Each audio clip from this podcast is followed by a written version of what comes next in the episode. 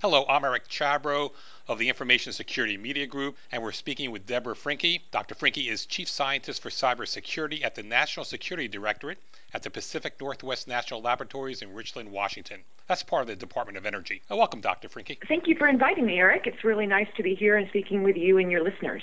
Tell us a bit about the Cybersecurity Research Program at Pacific Northwest National Labs.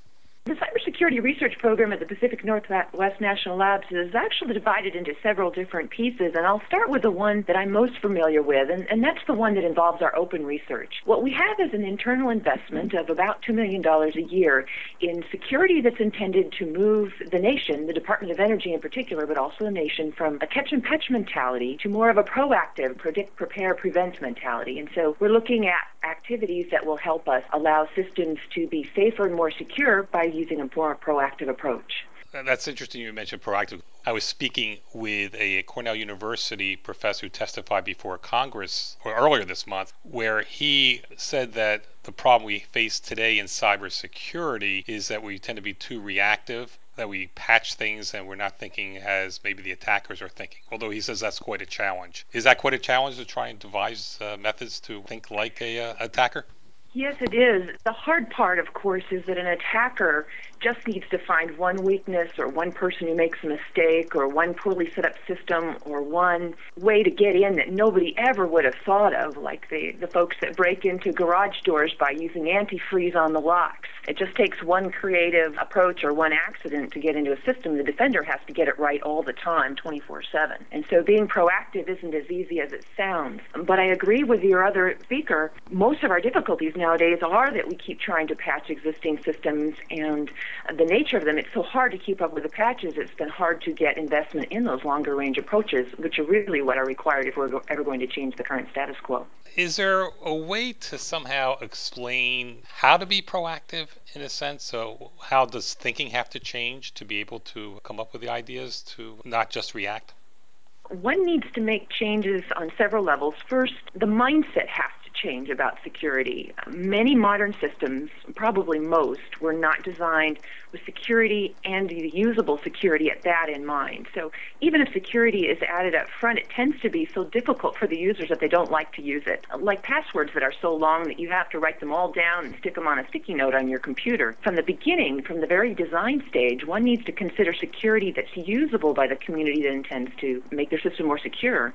The second thing a person has to do is to think more carefully about what it is that you're going to secure a computer against. I don't believe anyone thinks that it's going to be possible to think through all possible attacks that can happen to a computer. That's not what we're proposing. But we are proposing a more thoughtful design of systems so if you know a computer that's never been worked in a network is going to be connected to a network, there's a lot of attacks we understand that are coming across the network, and we can take a look at the defenses of that individual computer to see if it can meet those challenges. And similarly, if an organization suddenly changes its business model and becomes more attractive to identity theft or um, is trying to protect something more valuable, it needs to look at its defenses too against the well-known attacks. So a lot of it sounds like common sense that we tend not to invest in up front. At your labs, how do you identify what areas of cybersecurity research to pursue?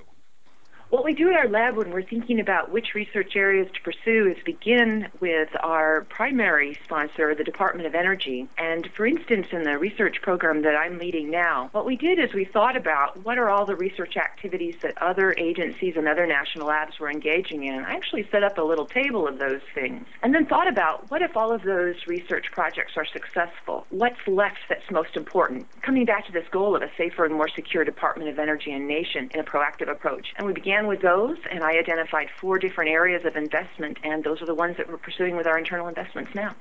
What are those areas? We call them predictive defense, adaptive systems, cyber analytics, and trustworthy engineering. Predictive defense is the act of taking prediction or thinking ahead and tying that to defensive actions. What we often find is that people will pursue what they think of as situational awareness or situational understanding. So you'll understand, you may understand what's about to go wrong, but if you don't think about the defensive actions you plan to take at the same time where you're looking for faults in advance, all you're going to get, as I like to say, is a headache. You're not going to be able to achieve anything that's new. So predictive defense is the act of thinking ahead and thinking about which actions you can take. Adaptive systems are tied to the study of cybersecurity that lets you react flexibly and not necessarily with a human directly in the loop. Nowadays, the cyber threat is so fast that when a, an attacker discovers or decides to utilize a flaw in a system, they can begin in one place and circle the globe in less than 10 minutes. And that's been shown by many researchers that the worms in particular in the botnet can travel very, very rapidly. And so if you're going to combat a threat of that type, you need to have systems that are resilient, as we like to say, that can adapt to the threat in such a way that they can respond to these very rapid moving threats.